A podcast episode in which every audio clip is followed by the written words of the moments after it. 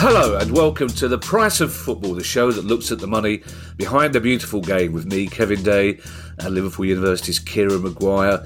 Both of us quite excited because later in the show we'll be hearing from Mark Underwood, Kit Supremo Hummel UK. Uh, we've, we've just spoken to him. We've I don't think he was that delighted, Kieran, when we promised to inundate him with some of the kit designs we've had.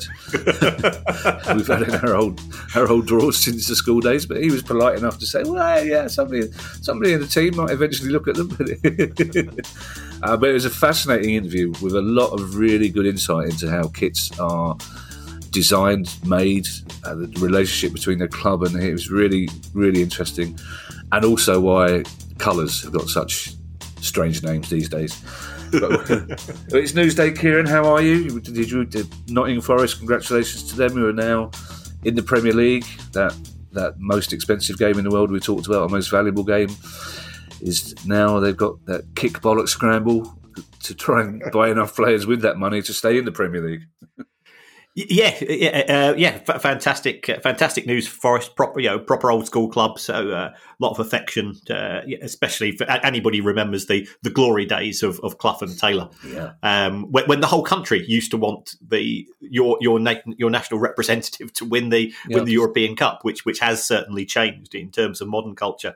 Uh, yeah, yeah, all is good. Um, I'm uh, I'm thoroughly looking forward to the quiz on Thursday night as well. So yeah, yeah, we, we're all, all ready to go. Excellent. Uh, there is still one promotion place to sort out, and that's the last place in League Two, the National League playoff final taking place this weekend at the London Stadium, home of West Ham, between Grimsby and Solihull Moors. Uh, I know there was some disquiet when it was announced it was going to be at the London Stadium, Kieran, because all seven of the teams that were going to be involved at the top of that division were based in the north. Mm. And now there's even more disquiet about the prices for that final. Yes, um, and uh, it, it, it's a long time since we've given the, the National League uh, any stick. Yeah. Um, and I think I think it's fair to say that they they've seemed to have gone under our radar for a while, and, and that that's actually quite good news. Yeah, yeah. yeah. But um, uh, if if you're an adult, uh, you've got a choice of two prices of tickets: forty quid or forty five. I'm going. Wow. Hold on um, because uh, yeah, we're recording this show on the Wednesday, and tonight at Wembley, you can go to the uh, the, the meeting, you know, the, the, what they call the Finalissima.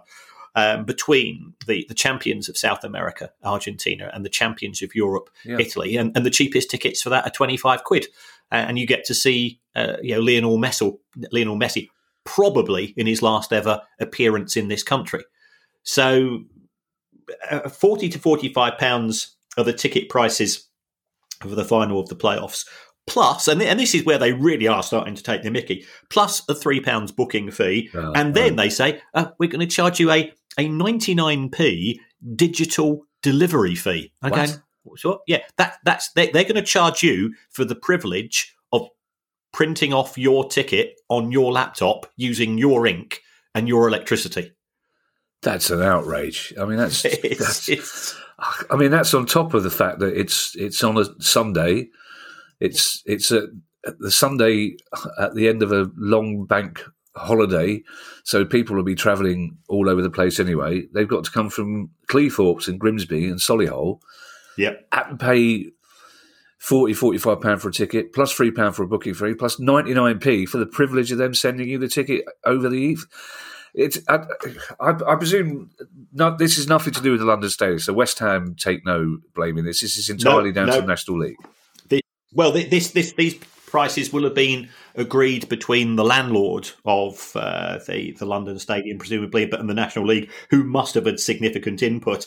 Um, and, and then we've seen um, seen some responses. First of all, um, a huge hats off to the Grimsby Town Supporters Trust. They yeah. they've they've set up a, a, fighting fund to to try to buy tickets to allow fans who otherwise couldn't afford. So they've already raised twenty thousand pounds. Very good. Um, from this, uh, you know, so if, if you go to their, their website and if anybody listening wants to help out, they they give details of their bank account and they're trying to buy tickets because it is uh, yeah, time, time, times are tough. And, and then, then Solihull Moors put out put out a message to say they are surprised by the large number of concessionary tickets that are being bought, i.e., people are buying kids stroke OAP tickets for 20 quid each. Um, and, and sort of, they're, they're, going the full Mrs. Doubtfire um, in, in, terms of, of how they dress for the match.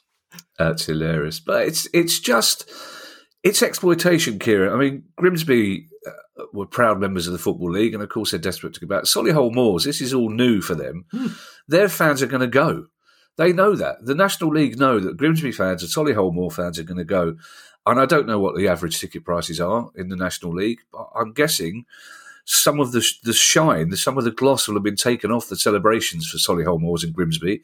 And I mean, incidentally, the Wrexham Grimsby game was astonishing. Yes, but but yeah. suddenly Grimsby fans are on their way home celebrating, and they they get the news that not only they probably got to spend upwards of 60, 70, 80 quid or more to get down to London, they've got to spend 45 quid on a ticket and and another three pound and another ninety nine pence. It's just it is. There's no other word for it, Kieran. It's exploitation. It's shocking. It is. Um, yeah, yeah. It's, it's, a great achievement to get to the final. It will be a memorable occasion. But you, you, don't like feeling that somebody's taking your trousers down, and uh, really, uh, really do. Yeah. Also, I'm, I'm, I'm quite disappointed to be missing Lionel Messels last game tonight. he's, he's gone under the radar, that player. He's been totally dominated by the other one, hasn't he? Um, Michael Owen has come in for criticism over claims about his new NFT, non fungible tokens. I don't see how he can come in for criticism, Kieran, because he made it quite plain that it's impossible to lose money on these. He spelt it well, out in some detail, so why are we criticising it? he, he, he did indeed. So uh, uh, so, so Michael Owen has has agreed to uh, have uh, non fungible tokens, and for those people who are unfamiliar, it gives you digital ownership of uh, of perhaps a picture of Michael Owen at some of the iconic moments of his career. Uh, perhaps as you know, perhaps that time when he was at the soccer skills course, and he decided to hit twenty two goals uh, past a 13 year old goalkeeper yeah. and celebrate each one. Yeah. Um, so, yeah, you know, good, yeah, well, good that, stuff, Michael. Or that, that time he dived for a penalty against Argentina, yes. yeah. Or that, that time at Ascot when he point blank refused to talk to me. And then when he did, said live on air, if I'd known it was you, I wouldn't have done this interview. I still don't know what I've done to upset him, but obviously I've, I've, I've never forgotten it. so, yeah, he, he came out um, and said, uh, uh, and, and I quote, my NFTs will be the first ever yeah. that can't lose their initial value. And you thought, wow. And then, then sort of the yeah, you know that, that saying we've got if something sounds too good to be true, it's normally not true. Um, so, so let let's say that you can buy these things first. Let's say that I don't know. I don't know what they, oh, I've not looked at the price. Let's say if you go and pay fifty quid each for a, a photograph of uh, Michael Owen, which which anybody else uh, can copy and download. Um, and, and, I think we've we've said this before. It's it's the uh, but you've you've got you, you've got a certificate of authenticity on your phone. Um, and we've said this before. It's, it's, it's the equivalent of of letting everybody else sleep with your partner. Yeah, that could be husband or wife, but you've got the marriage certificate, so so that's okay. Yeah, that's that's the that's the argument that's put forward by the fans of NFTs. Kieran, um, thank, uh, can I just thank you for putting it like that rather than the rather more blunt way you put it during the live show at Accrington?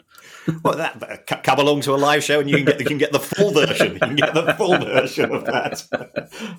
I, I, I don't want to upset producer guy. I don't, I don't, want one of those that those soulful conversations. He says, "Kieran, you, you, you might upset some of the sponsors if you say say it that way." Yeah. Um, but uh, so he says that they can't lose their initial value, and indeed, they you can't because you are not allowed to sell them at below the original purchase price, ah, which okay. means that they are worthless. You know, if, if, the market value is below, so if, if, let's say they're fifty quid and there's nobody offering offering you more than fifty quid, and you say, "Well, okay, I'll sell it for 40 you're not allowed to sell it for forty.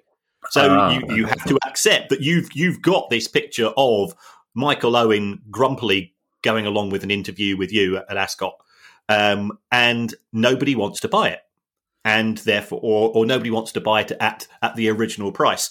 So um, I think it is it is disingenuous in the yeah. extreme for him to come out with that comment. Now it could be that he didn't quite understand the the nature of the arrangement. Um, so yeah, we'll, we'll, we'll, but if, if, you don't, then then don't sign up for it in the first yeah. place. So if, if you're trying to sell something and you don't know what it means, then how can you expect people to buy it in good faith at the same time? Yeah, he didn't understand some fairly simple questions that I asked him at Ascot, so I'm not surprised. But I mean, technically, he's he's he is correct. I mean, in, in sort of full yes, prime minister mode, he is technically correct. But as you say, for people like me who don't understand that thing, it, it is sort of disingenuous in the least because you would buy it expecting to be sitting on a little gold mine, basically. Like I'm, mm. I'm only ever going to be making a profit out of this, but only because you can't sell it at a loss. That's a strange rule. It's the one we'll keep an eye on. Um, Redbird Capital Partners, who we have mentioned on many occasions, have reached an agreement to buy Milan, AC Milan. Yes, yes, this is this is a deal that's gone through. Uh, I think it's Milan have been subject to a, a pretty much a, a, corporate pass the parcel uh, in, in recent years. Mm. Um, they uh, they were owned, of course, by Silvio Berlusconi. Who, yeah. the more I've seen some pictures of him recently, and he, he's looking more and more like Max Headroom as the day goes by. But I think I think he's, I think the lad's had a bit of work done. Yeah, to put it mildly. Um, He's, then, then he's, so- had, he's, kept several scaffolding companies in work in Milan. He's had, he's had a lot of work done, Kieran, let's face it. Indeed. Um, so uh, he, he sold it to uh, uh, owners who then got into financial problems. Um, and they were they, they, then sold it to a company called Elliott, who bought it for 300 million euro about four years ago. And they've now sold it to Redbird Capital which is a very, very big fund owned by or controlled by a guy called Gerry Cardinale. Uh, for 1.2 billion. So, so th- this is people say, yeah, why buy a football club? Can you make money? Well, they've quadrupled their their investment over four years. Wow. Um, uh, yeah, and that that's uh, yeah that, that's that's that's more money than even Uncle some of Uncle Terry's yeah. schemes that used to encourage me to go for. Now, now Redbird Capital also own 10% of FSG, who are the Liverpool owners. Yeah. So, so they are just within the threshold because it, it, it other, we could have a potential problem if they owned more of FSG, and, and I don't think they will following this deal um, in terms of yeah, what happens if Liverpool play Milan in group yeah, games or or Champions League. So so you are effectively uh, you know, you're capped at this ten percent threshold in terms of ownership of two clubs. But it, it does show that even in an environment in which clubs are losing money, and remember Elliott have, have owned and uh, uh, Milan during four years in which the clubs lost a lot of money, you can still uh, you can still make money on a sale. Um, and this is why there is so much American interest uh, in in European um, and English football at present. Yeah, do we know the amount of money involved in buying the club? Yeah, it's uh, 1.2 billion, so it's it's four times the amount that uh, that Elliott already bought it for, right. and I believe that Elliott are keeping a, a small stake themselves in the club. So I think they've probably sold you know, around about ninety percent of it. Um, and yeah, if, if the value goes up again, then then they'll hope to to cash in once more. Right. A, a, symbolic moment for Chelsea fans, Kieran. All the frozen assets at the club are now unfrozen, so I presume that means that uh, they can go back to the club shop and buy the merchandise uh, and so on and so forth. Yes, yes, they can. Um, so the deal has has gone through. Um, we've seen a lot of movement at uh, Companies House in recent days. Uh, Chelsea. Uh, Chelsea themselves have issued shares and have generated quite a bit of cash on the back of this. And, I think that's quite important because we're recording this on the on the first of June. And remember yep. the license uh, granted by the government, which allowed Chelsea to try trade, that expired on the thirty first of May. So uh, you know, more and more details will be coming through on a daily basis as to the nature of the new directors. But we know it is Todd Boehly's um, organisation, um, and everything that you couldn't do at Chelsea for the last three months. You know, things like selling tickets. So you know, they, they, can't, they, they, they, they couldn't sell season tickets for yeah. next season. Oh, of course, and, yeah. and, and I think one of the, the interesting things is what will the prices be at Chelsea next season? Because uh, American owners normally are, are, trying to to extract maximum cash from fans. Uh, I think I think personally it would be a spectacular own goal if, if they hiked the price of season tickets just because they could. Um, I don't know what the position is at Palace, but you know, been quite a few clubs have, have upped prices for, for next season for fans as far as season tickets are concerned, and it's it's not necessarily gone down well. Uh, I think there's been a slight increase in ticket prices at Palace, but if you ordered yours before yesterday, you got it at the same price as last season. Um, the NFL ticket price one is interesting. My brother-in-law, uh, who lives in, he's American, so he's entitled to live in America. Uh, he uh, lives in Colorado. He's a huge Denver Broncos fan. I was quite taken aback when he told me how much tickets cost over there, which also explains how upset many NFL fans were when one of their games was taken away and taken to Wembley because mm. they didn't get a refund for it. So that will be interesting to see whether.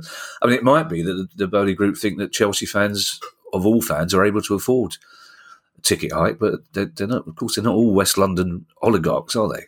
No, no, no. no um, and, and, they're already right at the the very top. Uh, I. I, for, for my sins, uh, work out on a spreadsheet the the average cost per fan per season of supporting a club, and Chelsea are around about 1600, 1650 quid.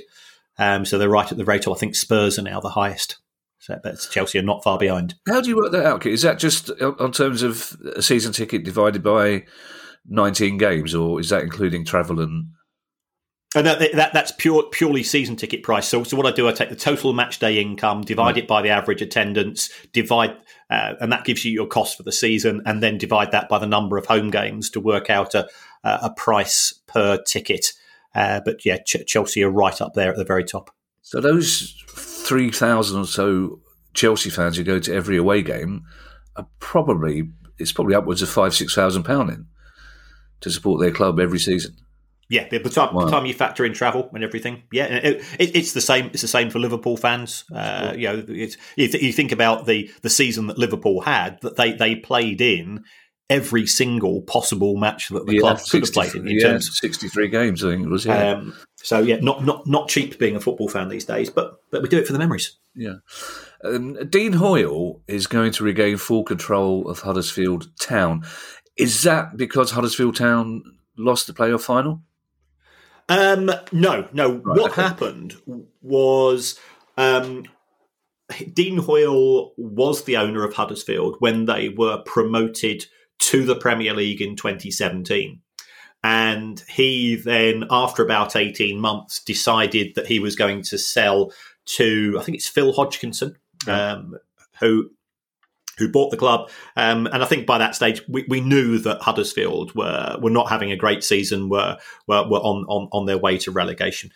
Um, and then there were some problems with Phil Hodgkinson's own businesses. He ran a, a sort of uh, it was a it was a sort of law firm, uh, one of these sort of you know no fee, no no win yeah. organisations. Um, and th- that was hit during COVID because court cases weren't necessarily taking place, and uh, his uh, his his other businesses, many of those went into administration. Um, Dean Hoyle uh, came back initially to cover some of the costs, but it looks like he's he's now taken full control back from Phil Hodgkinson. I'm not sure whether he was fully paid for the uh, original sale of the business. Yeah, I think there were, were some instalment payments, so I don't think it won't have cost him a lot. But uh, at least, at least Huddersfield Town fans will have a, a greater degree of security. And, and and again, this goes back to what we said in relation to the fan led review that you are one owner or one ownership decision from mm. you know fi- financial challenges um, and if if the owner's business starts to struggle um, and the owner is subsidising the football club, then then the football club's going to suffer as well. And who can forget Kieran Uncle Terry's legal firm with their unique their unique catchphrase, which was uh, "all fee, no win." yes. Uh, Mark Attanasio is the owner of the Milwaukee Brewers baseball team, and he's in talks over an investment in Norwich City. Now, I find this a very interesting one, Kieran, because if you if you ask me to name a club in the Championship or the Premier League that wouldn't be in talks with an overseas investor, it'd be Norwich City. It's not something you associate them. You associate them with a well-run but domestic football club. So this is a an interesting, and also the timing of it is interesting considering they've just been relegated. Yes, but by all accounts, um, he he turned up uh, in the director's box with some of his colleagues for the last home match of the season, where I think it's fair to say Norwich didn't exactly cover themselves in no. glory. Um, and looking at social media, there appears to be a uh, a, a, wave of dissent uh, from Norwich City fans with yeah. regards to the present ownership structure. Um, so, so Delia Smith and her partner, um, they they they don't put a lot of money into the club. You know, Delia is uh, she, yeah, she's not she's not selling the same level of books as no, as uh, you know when when you and I used to uh, learn how to cook an egg, uh, yeah. thanks to her tutelage, um, and uh, therefore she doesn't have the resources. But Norwich as a club, you know. Cleans its face. It, it, it, it yeah. is run in a very sustainable, a very sensible manner, and and I've got a lot, lot of admiration for that. The problem is, is that if you get to the Premier League and you don't have a huge amount of money to spend, you, are in that that dangerous position of, of, being relegated, and that's what's happened there. So, so there, there is some there are some grumblings from from elements of the fan base, not all.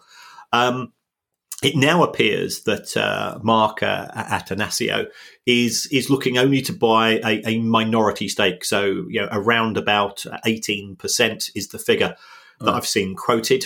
Um, you know, how much is that going to cost him, and where is that money going to go to? And I think that's the most important thing because there's two things that could happen. Delia Smith or some of the other shareholders could sell their shares to Mark Attanasio, and if that is the case, the club gets no money. This, this, this is merely you know two two people yeah. Uh, doing a doing a private deal. The alternative is that uh, the club issues shares to him, in which case uh, that there would be a cash injection um, for the for season you know 22 23 that does count towards financial fair play. The the the first um, uh, the first 24 million pounds of, of money from from shareholder injections contributes towards financial fair play or profitability and sustainability. Um, so so that would be beneficial to the club in in terms of it going forwards. Um, in terms of recruitment and retention of players over the course of the summer, so so that that's where we are. But yet again, it's yeah we, have just spoken about Chelsea. We, have just uh, yeah we've spoken about Redbird, Milwaukee Brewers owner, all American yeah. investors. Uh, now that's that's partly due to what they perceive as being a, a cheap market.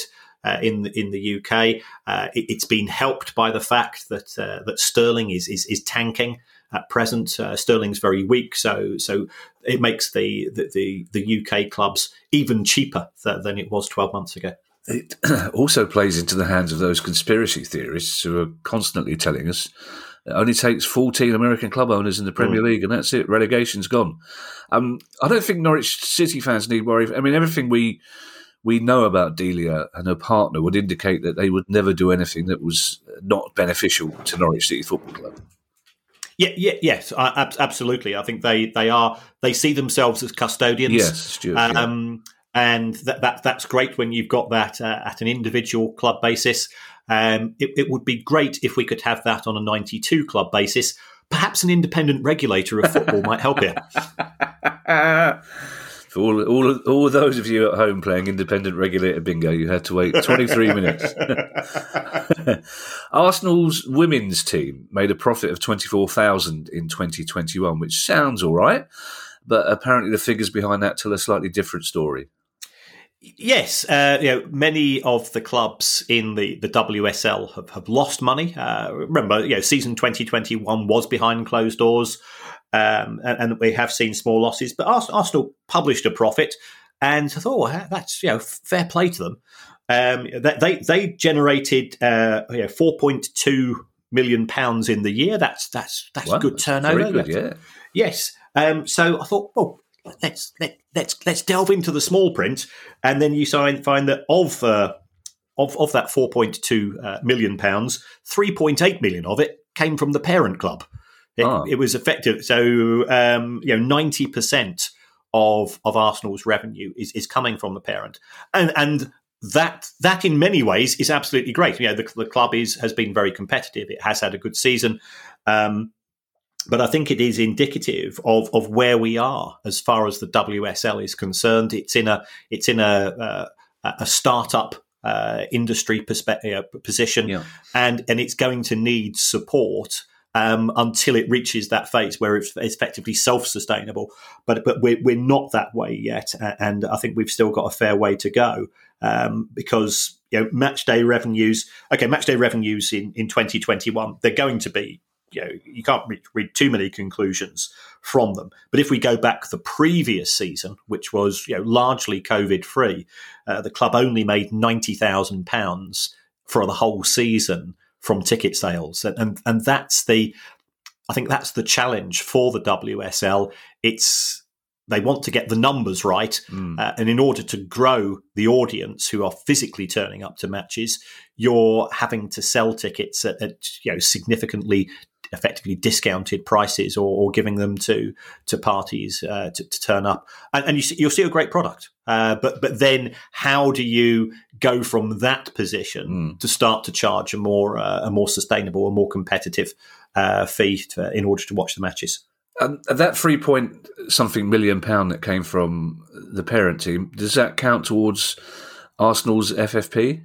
It, it, does, yes. So, so any any monies paid in, in any any losses incurred by the um, by the by the men's team in relation to supporting the the women's team are uh, are exempt from FFP. So so it's it's one of the it's one of the virtuous spending areas that uh, the the Premier League and the EFL are, are very keen to promote. You know, women's football, academy football, community schemes, all of these things which have a uh, you know, have an enhancing impact on on on the on the local community and and and the area.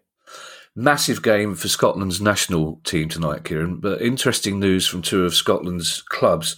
Uh, Stenhousemuir made a profit of £130,000 in 2021, but Hamilton Academical lost £131,000 in 2021. My first reaction was, did Stenhousemuir and Hamilton have a £130,000 bet that one of them lost? But it, it's interesting. I mean, from Stenhousemuir's point of view, from what we've been talking about Scottish football recently, that seems like a, a, a huge number.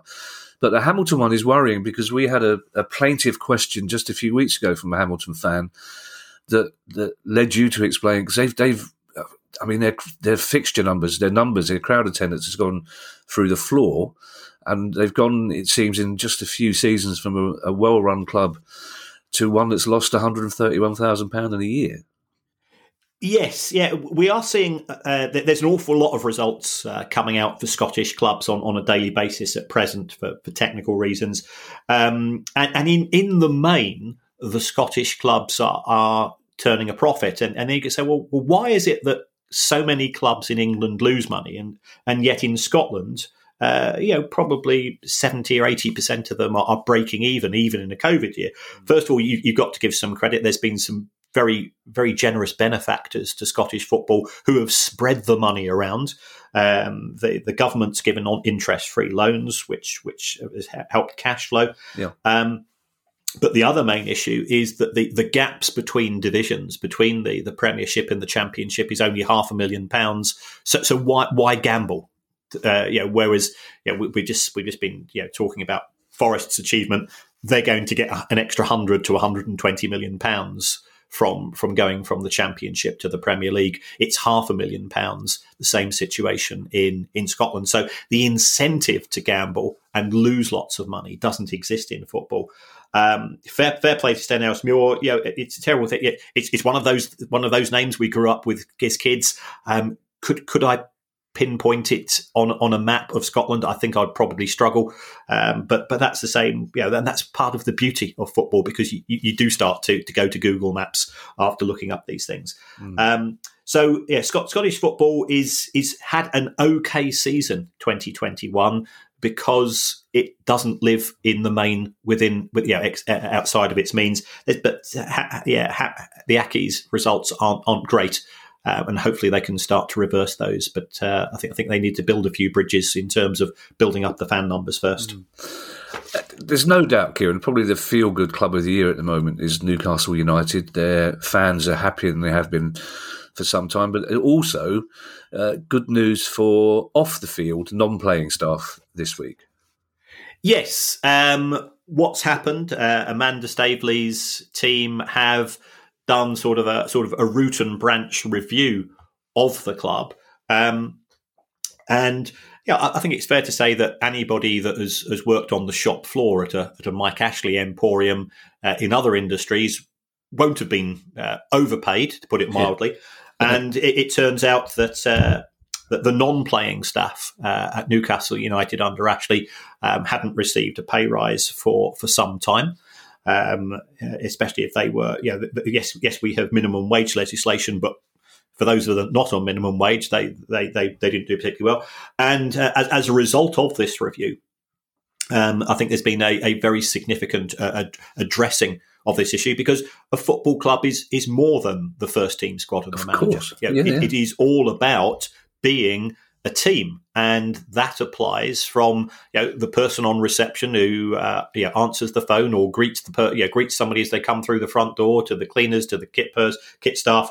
Uh, every every single person is is a cog in that machine, and if, and if if you've got a lot of people with smiles on their faces, that makes the marginal difference to the players as well. Of course, yeah, it makes them feel more welcome. So, uh, you know, fair play to Newcastle, and and yeah, when when I put this story out, uh, there, there was a pushback from from some fans of other clubs to to say that it's all to do with sports washing and so on. But uh, you know, this this is giving working class people, people who are working you know in an office in in Newcastle United, uh, additional money, and, and we, I think you can separate that from from the from the socio political issues of, of, the of the Middle East era. I, I, don't think there's absolutely any doubt that there's an element of sports washing in there purchase of Newcastle United. But yeah. as you say, that's entirely different from recognising that the staff there should be paid a decent wage and haven't been for for some time. No, so hats off, congratulations to everybody involved in making that decision.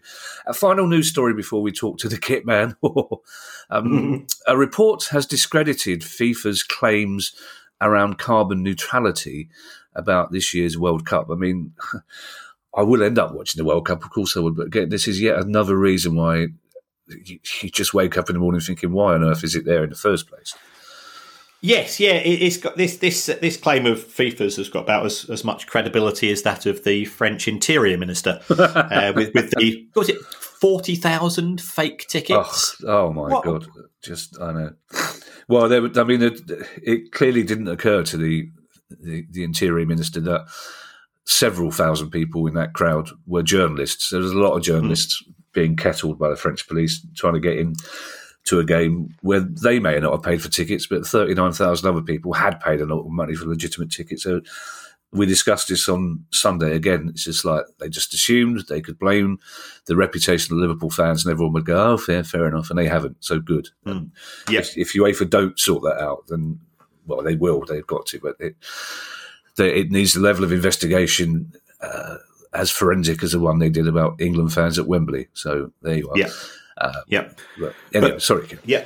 Uh, so, as far as FIFA is concerned, that they are desperate to have legitimisation of, of the World Cup that's taking place in in November and December uh, this year. And one of those the things they have been saying, well, it's it's going to be a very sustainable World Cup um, because it's going to be carbon neutral and uh, you know sustainability. You know, we, we, we've got kids, I've got grandkids, and yeah. and so on. Um, I, I, I, want a world where they they can have uh, a decent future um, in, in, terms of the places where they grow up. So carbon neutrality uh, makes a lot of sense, but uh, FIFA's claims uh, just simply don't stand up to scrutiny uh, because we are now talking about uh, fans having to be uh, flown in from Saudi Arabia because there's there's not enough hotel rooms in yeah. Qatar itself. Yeah. Um, there's talk about effectively using cruise ships, sort of, uh, you know, it, it, not not too far away, and again, the fans being, you know, having having to be brought across th- through that means, and, and so on. Um, and uh, as soon as soon as you actually start to to crunch the numbers, uh, the, the, FIFA's claims uh, fall apart very, very quickly.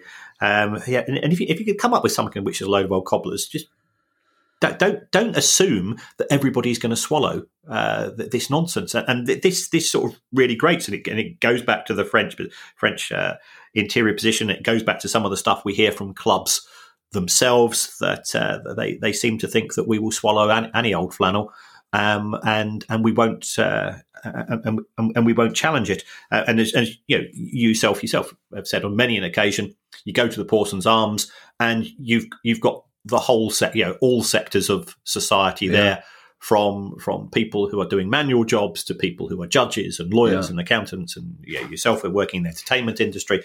Um, we're, we're we're not as dumb as as they like to think we are. We haven't got an actual judge in there. We we got some people who are very judgy. I have to say, but we do have lawyers. The the hotel thing in Qatar is particularly galling, Kieran, because we know from experience. We've spoken to people involved in bids for tournaments. And one of the things right at the very top of the criteria is there is enough hotel accommodation uh, for all the fans that are likely to come. So again, this this World Cup was nodded through with FIFA knowing fully that there wasn't enough space to accommodate all the fans that want to go. So it's um, it's an outrage. But interview time, Kieran's. I've it's only an hour since we did it, but I'm looking forward to hearing it again. Um, Mark Underwood is the managing director of Elite Sports Group, which includes their exclusive brand partner, Danish kit manufacturer Hummel, supplier of outfits to clubs like Southampton, Everton, Bristol City, Coventry, Charlton, and Kilmarnock here, and Las Palmas, Sporting Braga, and Odense elsewhere. As you know, everybody, Kieran and I love a football kit, preferably XL. So we we couldn't wait to talk to Mark, and this is what he had to say.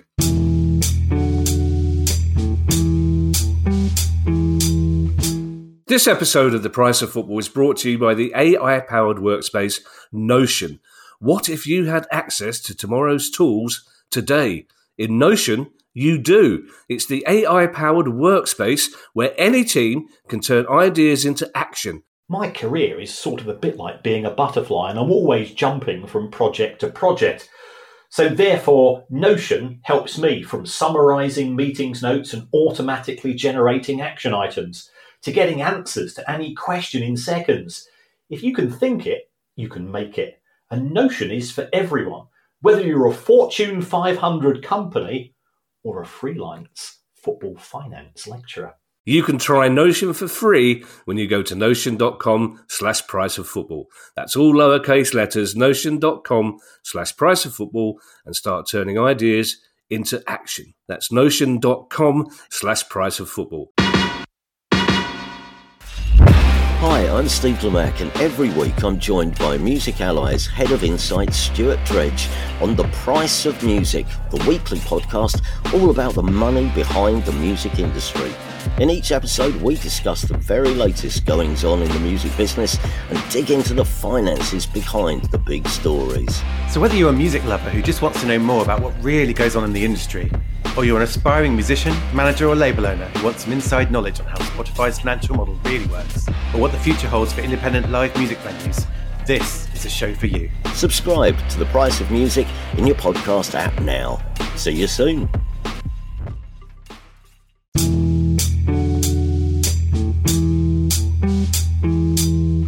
Mark, thank you so much for joining us. Before we start, uh, tell us a little bit about your background and how you came to Elite, and then a little bit about Hummel. So, just a five minute essay question to start with. Yeah, no problem, Kevin. And uh, yeah, thanks for having me on here. Um, yeah, I've, I've been with Elite Group seven years. And uh, prior to that, I spent some time working for various brands. So I worked for, for, with Reebok, with Fred Perry, um, and then also did some licensing work. So kind of fell into football kit licensing in my previous role, where I worked with Manchester City uh, and Liverpool and the England FA on on doing some licensed product for them. Um, and then yeah, yeah, joined joined Elite seven years ago, where we just signed the first license deal with Hummel, and uh, at a time where Hummel were looking to get back into English football. So it was kind of a really good timing. So, and uh, for the benefit of those listeners, uh, by which I mean me, Mark, who don't really understand what licensing means, just can you just briefly explain what that process is, whereby you're licensed to sell the kit? Yeah, sure. Yeah. So, um, if, if, you take a, a, license with a club like Liverpool as an example, we we would um, design and manufacture a collection of goods to be actually to be sold into the high street retailers, whether it be Sports Direct or JD Sports, and basically we, we would be granted a license right to um, use the club's intellectual property to manufacture those goods, sell it to the high street, and basically pay the football club a royalty. Right, and this is as well as producing the kit for the club. Would that be? No, no, no, no. This this is completely separate. So, um, yeah, they, they, it's it's separate to the technical rights that they grant that supply the club. This is just pretty much like almost like a leisure wear, um, fashion, sportswear license. I see, but you do supply kit to Southampton, Everton, other clubs like that, as we mentioned in our introduction, don't you? Oh, absolutely, yeah, Yeah, yeah, yeah. yeah. So, so un, under under the Hummel brand, yeah, we have we have full rights to to manufacture and supply um, all of our twenty two clubs now that we supply with Hummel. Uh, and for those people around the world who uh, aren't really aware of Hummel, they are a, a really iconic brand in Denmark, aren't they? I mean, they're established in 1923, and they're they're a brand that the Danish people are proud of, and they're very proud of their Danish roots, aren't they? Yeah, c- completely. I mean, it's not until you actually travel to Denmark or Sweden where you realise how powerful Hummel is as a brand, Right. be- because it is it's as strong as as um, Adidas and Nike in that region. So you, you suddenly notice when you're on the aeroplane that half the half the aeroplane are wearing the brand. Oh wow. Yeah, you know, it's it's very very strong, and um, yeah, it's it's got great roots in the in the uh, in the territory. It's um, signed a long term deal with the the Danish national team, and and ob- obviously with what happened to Eriksen at the Euros, where where Denmark became everyone's second team. Um, I think they broke all records with the amount of replica product that they sold for, for that tournament. Well, do you um, know? Uh, sorry, I, uh, I, even before the Christian Eriksen thing, I think for a lot of football fans, Denmark was sort of their national team, second national team anyway. You always enjoyed watching Denmark play, partly because you would see that huge red wall of Danish fans wearing the you know the, the lovely bright red. C- completely, yeah, yeah, and and you know they've always had a good link with the English Premier League. You know whether it be you know Schmeichel, but then also the people like Laudrup and more more frequently now Schmeichel Junior and Højbjerg and those sort of guys. So there's there's a good link with with England and British football. Mm. Mark, so many of the questions we get on the pod are about football kits. So many of them, football shirts. In particular, we get asked about the manufacturing process, the design process, the cost, bespoke versus off the shelf, the cost, third kits, the cost. We'll come on to all those things, especially the cost. But why is it? Why is it? Do you think, Mark, that football fans, myself and Kieran in- included, are obsessed with kits? Um, I mean, in in my experience, you you kind of find it's almost becomes a little bit of a religion. Right. the, the, the, the support of, of their, their football club that's been passed down by generations in a family that they that it's a it's a uniform that they wear and, and as I said it almost has kind of quite religious um, Yeah. you know um, impact on people's lives and um, you know just it never ceases to amaze me when you launch a new kit how everybody is just desperate to get hold of the, the latest um, new design so yeah it, it's pretty um, yeah it, I don't know whether it's because it's through through the um, through the generations or what, but we certainly have really, really um, patriotic people that love these kits.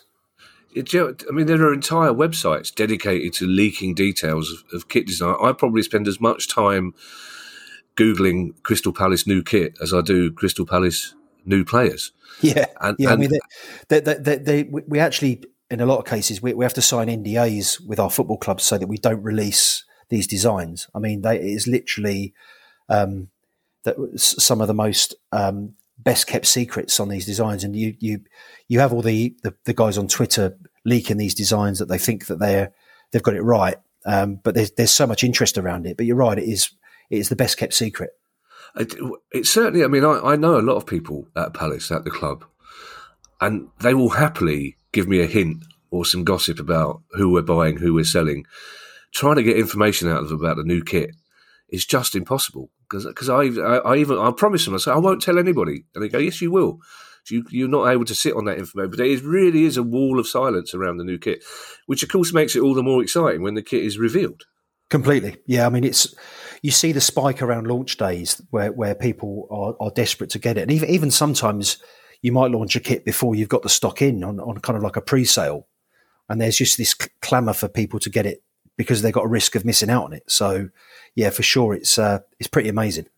Well, that again, that's really interesting because uh, Palace launched or, or revealed our kit, the, the wavy red and blue stripe kit, without having them to sell in the club shop. The away kit was available to sell, yeah, and the third kit was available to sell, but the home kit it was probably two two months in before the home kit was available to sell, which we all thought was typical Palace inefficiency. But it turned out, as I discovered, no, no, they wanted to they wanted to build the clamour so that people were almost desperate to be the first to get hold of the home kit.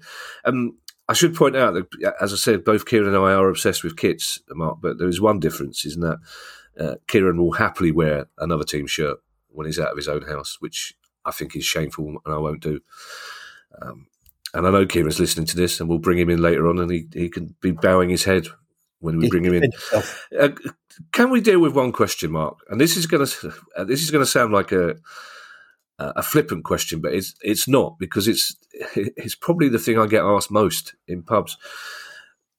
It really worries fans, especially men of a certain age. Are extra large shirts getting smaller? yeah.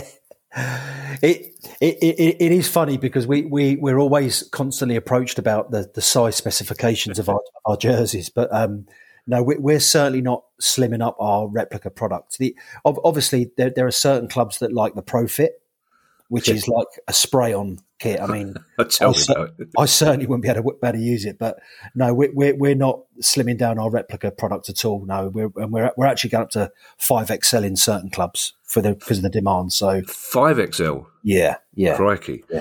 Uh, what is? I've got a bit of room for growth. Yeah, I mean, I was going to ask you that. I mean, whether you look at sort of statistics year on year and, and, and sort of decide, oh, people seem to be getting bigger, so obviously we have to uh, make the shirts bigger. But clearly, if you're going to five XL, you're doing that anyway. Yeah, there's demand for sure. Yeah, yeah. yeah. We, we do. Um, yeah, we sell we sell uh, the, the bigger sizes are the mo- more popular for sure. But yeah, we're we're, we're being totally uh, stretched in terms of our, our, our, our, sizing requirements. Yeah, I, I know the chap who runs the club shop at Palace, and he he said they've they teach new staff um, a, a, specific spiel for when a man of a certain size asks for a Pro Fit shirt. Uh, just, just they point out the, the, potential difficulties of them getting it. Can we, uh, can we get the cost question out of the way, Mark? As it comes up a lot uh, with our listeners, and there's still a perception from very many people that shirts are made very cheaply, a long way away, and sold very expensively here? What what are the basic economics of kit manufacture? Because I'm assuming that model I've just described is quite an old fashioned one. Yeah, I mean, the, the, the, reality is is that if if if you wanted to, um, you could probably could manufacture a, a football jersey pretty cheaply, um, but there, there's quite a lot of that's actually changed in the market now. You know, we we we we will only work with, and as most brands do, really, really well established, um, well audited factories in terms of their social compliance and, and the way that they they manufacture. So, um, you know, when you go out to, to Vietnam or China now and you, you look at these factories, they they're certainly not maybe the sweatshops that people might have previously thought were manufacturing these jerseys. So, um, you know, the the the quality of, of, of, of the manufacturing facilities has gone up massively. Certainly in the last ten years that I've I've seen. Um, you know, the, the reality is that half of the cost of a of a, of a football jersey is is mainly mainly fabric. Actually, oh, okay. Yeah, you know, you have um, lot, lots of that that cost um, is fabric. You know, we we're using recycled polyester now in all of our jerseys, which is more expensive than regular polyester. Um, and of course, they're not just it's not just regular poly, poly. On a lot of times, you have to put mesh into it and make it breathable and to be able to perform. So fa- fa- fabric's expensive. When you when you're doing a lot of um, very bespoke designs, it adds a lot of cost in as well because the the trims that go into it, or if you're um, yeah putting extra details in. And so the the actual labour cost within a jersey is probably only about 25, 30% of the cost of the jersey. But then, you know, we we now have some quite heightened cost with regards to transportation. Mm. Um, you know, since since COVID, we've seen the cost of freight containers just go up unbelievably. I mean, it's so expensive to move products around the world now. So, right. um, yeah, we so so I suppose a bit of a long-winded answer to your question is is that it's probably not as cheap as people think it is to to manufacture because it's not just a basic t-shirt. Yeah, of course, but Kieran, I'll, I'll bring you in here hopefully with your head still bowed in shame because you've been wearing that Berwick kit. Uh, um, uh, so many people who talk to us uh, feel that they are a hostage to fortune in a way because they they feel that manufacturers know that they will buy the shirt no matter what the cost, and therefore manufacturers feel able to add expenses on, and it's it's the consumer, the buyer of the shirt, that that ends up paying for them. Well, th- th- there's an element of that, but remember, ultimately, the the price for the shirt will have been negotiated normally between the club and the manufacturer, and potentially a retailer as well, if it's going to the likes of JD Sports or Sports Direct, um, and uh, those organisations are taking quite significant shares of profit as well. So, uh, yeah, I think to to point all of the blame at the manufacturer is is harsh, mm. um, and yeah, I, I, I, take on board Mark's comments. Yeah, I, certainly when I see some of the uh, some of the uh, uh, shirts, which are supposedly, yeah, which, which are presumably are of the same standard as worn by the players, sort of to, to see a forty pounds hike. Uh, I think in terms of the New England shirt, I think uh, Nike is selling it seventy five regular and one hundred and fifteen for the uh, the pitch ready I'm trying to work out whether there's an extra forty pounds of material there, but, but I think in terms of the pointing the fingers at the manufacturers is probably harsh because there are other parties taking a slice of the pie. Mm. Uh, Mark, as well, another frequent complaint is the annual kit change, but I'm guessing that's not your decision, is it? Uh, no, no, they most clubs like to freshen up each season, and um, yeah, they, they they like to create um, create something new and fresh. So yeah, for sure, there is there's always a, a, a desire from clubs to to freshen up jerseys each season. Yeah. Mm. It, it, if a team, if one of your teams, uh, for example, were like Forest Green and Brentford, say, and they said to you, "We want the kit made out of bamboo. We want the same design for two seasons." Do you think that's very laudable, very sustainable, or do you think, well, it's going to be harder to make a profit out of that? Um, difficult to say, really. I'll be re- really interested to see what happens with, with, with Brentford this year on their sales because, yeah. um, you know, will, will, will fans uh, buy another one? You'd think not. Um, unless it's been through the wash the wrong way or, or something like that. So, um, yeah, not not not really sure on that one as to whether it will work. I mean, my, my gut feel would be straight away that the, the, the club will, will, be missing out on very important revenues. Um, you know, because ultimately we're, we're all trying to create revenue into the football club to allow them to buy better players to, to, to play on the pitch, right? So that's what it's all about, you know. So, um, yeah, it, will be interesting to see how that develops. Do you know what, Mark? That's really interesting. And again, I'm going to bring Kieran in, in here because I haven't got a business brain at all. So my reaction to the Brentford thing was just well, that's good for fans, but it, it, it didn't occur to me that they might have a second season where they're not selling shirts. So, Kieran, how much of a, of a club's income at a level like Brentford would be from selling replica kit? Um, it, for Brentford, it won't be a huge amount of money because you know they're, they're, Brentford. They've got a local fan base. They're they're not Manchester United, who are looking yeah under the under the terms of the Manchester United deal. They're getting seventy five million a year from from Adidas um, as a as a down as effectively as a down payment, and, and then they get a commission on top. So I, I think for Brentford, we are looking if, if they sell twenty thousand shirts, thirty thousand shirts.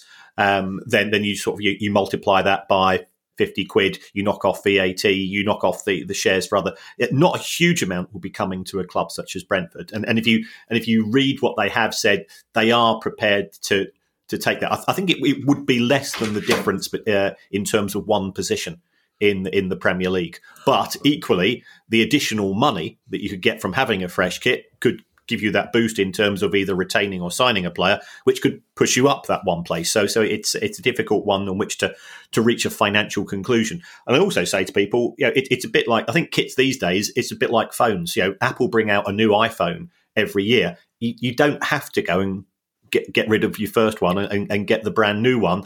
And we, I think, we are seeing a lot of fans not buying three kits a year. Yeah, that they are let, effectively letting the home kit or the away kit. Uh, they get two seasons worth of use out of it. But there's you know the, the kids are growing up, so therefore the, yeah they probably want a new shirt because they they won't necessarily fit into the same one as last season.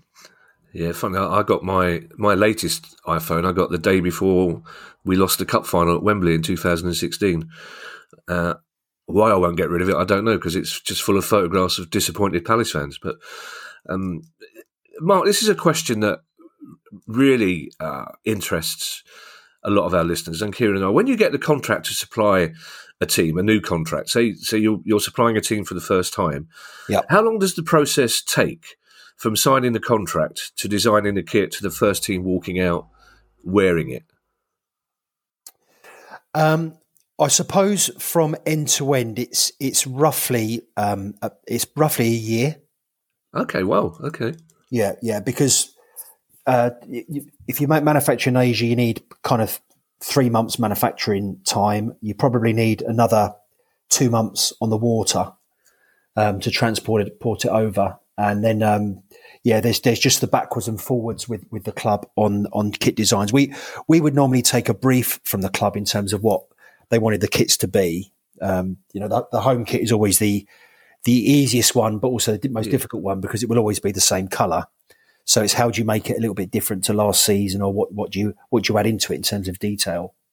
And uh, with with Hummel in the UK, we do a very very bespoke attack on our kit. So we try and make sure we put the the heartbeat of the football club or the city into the jersey. So we might go to a club with twenty or thirty different designs, and they will go backwards and forwards over a period of maybe two or three months to whittle it down to the actual final designs, and then we would move to a sample get it sampled, present samples, and then we'd sign off before we replace our bulk orders. Um, normally in a kind of like a September, October of the previous season to make sure it's in for April, May of the following season, following year. Right. I, I want to come back to that design aspect, but just for, can I just clarify? Did you just say the kits spend two months on the water? So they're at sea, they've been it's two months transportation time. Yes, it is. Yeah, yeah. Because we we we we, we would would never um, well, we would never plan to put anything on an aeroplane to transport it on. So it's all coming um, uh, on a on a freight container in, a, um, yeah through the Suez Canal and up and round and um, uh, up to us. So we always allow. It's actually in the height of COVID, it was eleven weeks it was taken to get from Asia to, to the UK, but yeah, we generally allow eight, eight weeks. So for for two months of that process, the the fate of those kits are entirely out of your hands. Yeah, yeah. So if um, if, if all of a sudden an ocean liner goes sideways in the Suez Canal, we've got a problem. Wow. And we saw on the news, all of us, you know, those those pileups, as you mentioned earlier, uh, the pileups at freight supply docks yeah. in this country. I mean, that must have been a very worrying time for you as well. Yeah, yeah, yeah. I mean, it was not not just our industry; it was every industry, right? You know, you yeah. just to, to moving freight became really, really difficult. So yeah, you just all you can do is, um, I mean, you, you can plan, you can get your orders in early, uh, get goods to leave on time, and then just keep your fingers crossed that uh, nothing goes wrong. I, I think it's I'm really interested to hear what you say about uh, the home kit being more difficult. Was I wanted to ask whether and you've you've semi answered this already, and I'm pleased to hear that. It, is tradition as important to to you and to Hummel as it is to a club? I I'm, I'm, assuming if, for example, you got the contract at Crystal Palace, you wouldn't go to them and say, "Look, why don't you get rid of the red and blue stripes?" But uh, on the other side of that is like if we do you a traditional home kit, do you say, well, can we fill our boots with the away kit then, or or can we have the design for the for the third kit? Can we come up with something, or is the club saying to you, no, we want we want this for each kit, and we want you know each kit has to incorporate various colours. Yeah, it's it's it's really different, Kevin, club to club. To be fair, so um, the the home kit will always be the home kit. You know, yeah. we, we we never ever say, okay, Southampton this season, it's not going to be red and white, as an example. So yeah. we, we know we know that's probably well, will always be the same colour. So the challenge there is just to make it different and put as much as you can into it. The the away is always um, about clashes. So we need to make sure that you know when when the club travels away, that um, if someone clashes with red and white, then you're able to uh, field the team in the in the correct kit what what what you find is is is the one you can have a real play with is normally the third kit. Yeah. So so that could be around a collaboration or an anniversary or uh, a special edition. So yeah, home is always home. Away, think about the clash, and then third is is your is your fun time really. I, I love the idea of fun time because it, it, transpires that both Kieran and I were the sort of child who would waste a lot of time at school drawing shirt templates and then designing kit colours. Do people send? Did you get people sending you on spec kit? All, yeah, all the time. designers? Really? Yeah, all, all the time. It, it, from every club, they've, they've always got ideas, you know, and, and some of them are pretty good actually. Uh, so, yeah, we we uh, we're always open to to hear from people. I mean, probably the, the most iconic third kit that we've done in recent year was pro- probably Coventry or Coventry third kit two seasons ago. Yeah. I don't know if you saw it. We did a collaboration with the Specials, who are, who are from Coventry. It was Yeah, a, of course. it was the 40th anniversary of um, of the two tone album, kind of like the Ska movement. So that black and white checkerboard. Yeah. And, um, we're actually constantly asked to, to bring that back. And you know, a, a white shirt with black and white checkerboards had, hadn't been done before, but now it's become a a really really iconic kit. And we, the Coventry fans, but also fans of the specials all over the world, we were shipping um, really global on that front. So yeah, it does give you an opportunity for sure. Well, do you know what? I'm amazed Kieran hasn't got that kit because he and I are both huge fans of the specials. My wife is from just outside Coventry, so she's a huge fan of the specials. It might be the first football kit I can get her to wear. It's yeah, um, yeah. I, I, black and white is fine, Mark, but I've I've got to ask you this, and I know it's an old man's question, but when did colours get such fancy names? Nothing's blue or red anymore. It's all peacock crimson. or, or, so, well, I mean, I, do you, does each kit manufacturer have a specific palette of of fancy names, the sort of names you don't see outside of Farrow and Ball paint shop? Yeah, I mean, we officially we all, we all work with Pantone references, so so they do all have codes, Right. um, but each manufacturer will, will call it its own special special name. To be fair, so yeah, we do kind of introduce that, um, and it's it's only because in each in each in the color palette, you know, there's forty or fifty different shades of red, so you know we, we have to reference the um, like you say the the peacock or the crimson or whatever it might be with with a particular Pantone code. So uh, yeah, but it but it does it is different um, brand to brand, I believe. And, and without necessarily giving us financial details, Mark, what is the difference between working with a club like Everton, for example, and a club like Cambridge United? Because again, that's something our listeners are very interested. in. This idea of a bespoke kit for one team and a, a sort of more or less off the shelf kit for another. Is that how it works? Um, varies brand to brand, Kevin. To be honest with you, I mean, we, we with with Hummel in the UK, all, all of our clubs, like you say, whether it be Everton or Cambridge United, get a fully bespoke kit. So Oh, we, all of them. Okay. yes, we, we, we do. Yeah, they're, they're, all the designs are seriously thought through, and you know, I think I think it's why we've been fairly successful recently because it's all none of it is templated. It's all all very much um, bespoke in, in line with what the the club brief and what they need and what we agree with. So, um, but that's that's not all brands. Some brands do do use templates for sure. And uh, two short questions to finish finally, Mark, and uh, I really do thank you for your time. Um, the question we get asked at least once a week, uh, I don't know why it obsesses people so much, is when you supply Southampton, Everton, Cambridge, Charlton, Coventry, how many how many sets of kit do you supply to each club at the start of each season? Um, it, it's very, very different for each club, Kevin. To be honest with you, so you know, we will within the within the kit contract, the, the club has a as a as a gifted element.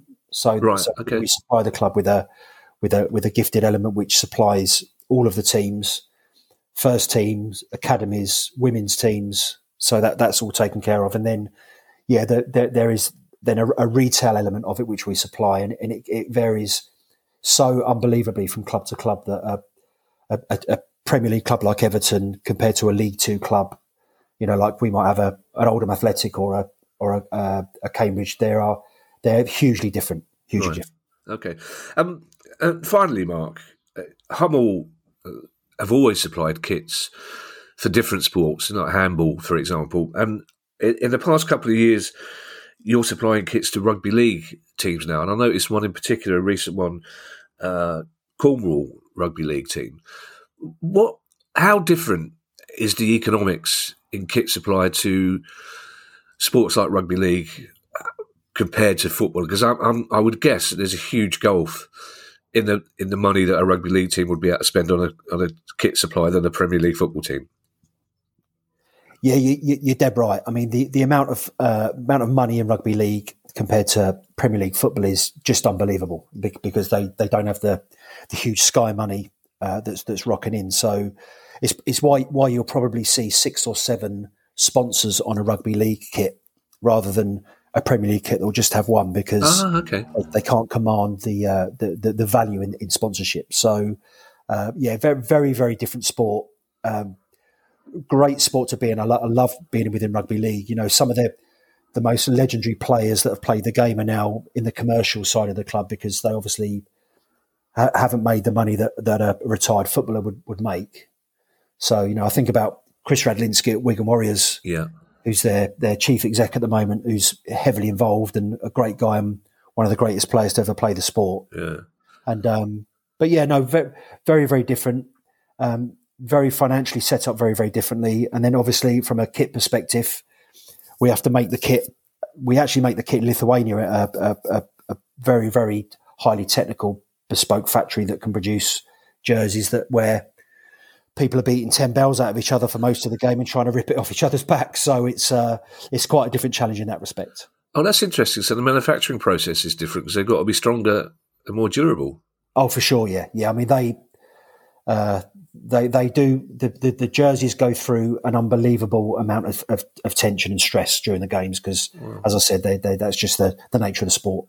It always makes me laugh when I'm watching football on TV and and you know, Gary Lineker or Jeff Stelling will talk about a, a, legendary hardman football player, and you think you need to meet some rugby league players and yeah. some jockeys, and because yeah, they are, if you want well. proper hard sportsmen. someone a story, I remember talking to a couple of rugby league players about the injuries that they had and still play through. It's like these blokes are trying to run off a broken leg. They're amazing. Um, Mark, it's been really interesting to talk to you. I can't thank you enough Pleasure. for your time. Um, there's a lot of insight in there. Uh, I, I, suspect in a couple of weeks' time you might be getting some mysterious kit designs from uh, an address in South London and an address in Sussex because love it. Uh, yeah, and of course, yeah. If you've got, as we stop recording, Mark, if you have any information, I, I know you don't supply Palace.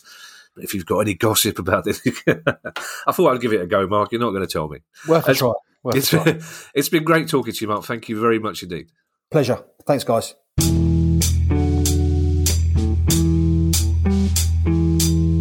Found it really interesting that interview, Kieran. There's a lot of insight there. He he acknowledged uh, his understanding of, of how many fans still think that the kits are bought, are made too cheaply and sold too expensively. But there's a couple of things.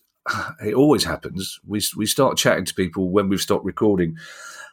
I, I was really interested because I asked him where they get their inspiration from, from kits. Do they look at other clubs that they're not involved with? And he said, no, their, their inspiration is all from history. They spend a lot of time on eBay buying as many old shirts of the club as they possibly could to make sure they've got the tradition right. Uh, and also a little bit uh, of gossip. Well, it's not gossip, but it's just, it, it, I wish we'd got him to say this on it. Uh, I tried really hard to find out if he knew what Palace's kit was going to be. He didn't, or if he did, he didn't claim it. But it's 100 years next year. The, the Hummel was formed in 1923. So he said those clubs that have Hummel kits next season are in for a, a, surprise, he said. So clearly there's something going on. But it was a fascinating interview, Kieran, and I'm sure you were more interested or as interested in the economics of the kit manufacturing as the actual designing with the colours. Yeah, yeah, it was it was brilliant, and uh, you know the, the, the length of time and and the the degree of care that goes into you know when you hear that they are they are you know potentially pitching you know, up to 25 different variants of the shirt to the club itself shows that uh, it, it's not a case of, uh, and, and, I think this is, yeah, you know, we're, not, we're not here to blow smoke up Hummel's nose up, or, or, or even up their backside if I get get the right place.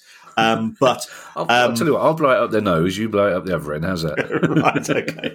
Um, but the fact that they will give each of their clubs bespoke kits is is absolutely fantastic because there are other manufacturers where yeah. you, you are pretty certain you go, oh, this, this looks very much like uh, such and such a uh, such and such a kit, and, yeah, and, and you realise that that you are effectively being fobbed off as the as the cheap relation in in the relationship because you know you're not Manchester United, you're not Liverpool, you're not Bayern, and so on, um, and and you're just getting something you know off, off the peg which you could probably buy for fifteen quid uh, at, at a normal uh, sports shop and it just happens to have your badge sewn on as, as your second or third kit and you feel just a little bit cheated. So so fair play for Hummel for their for their approach of of making something which is which is individual.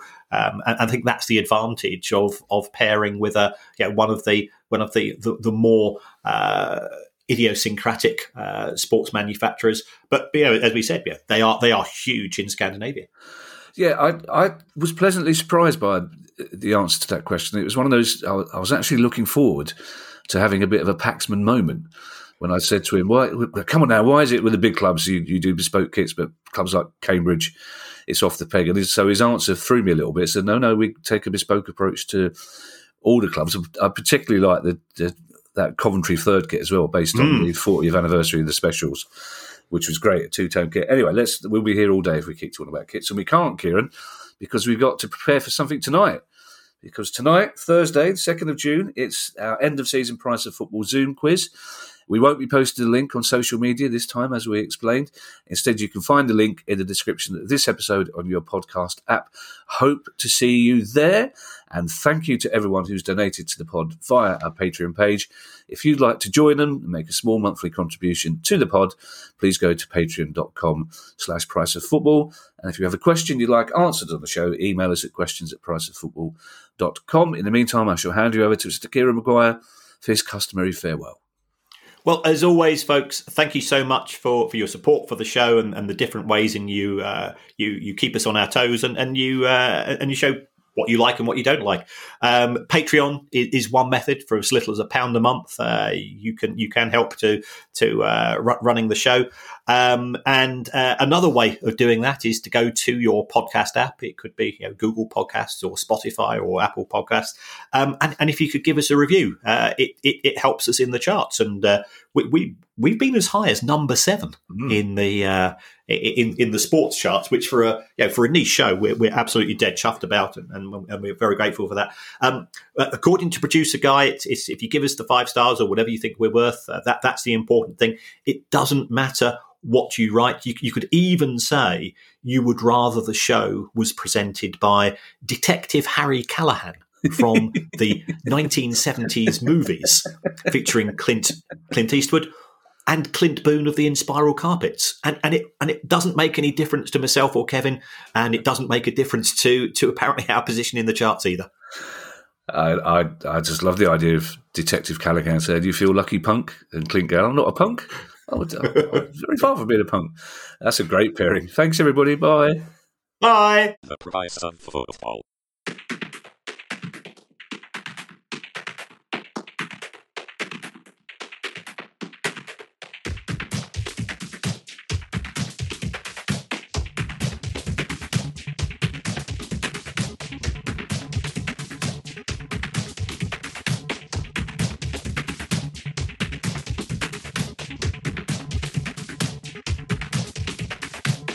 Price of football.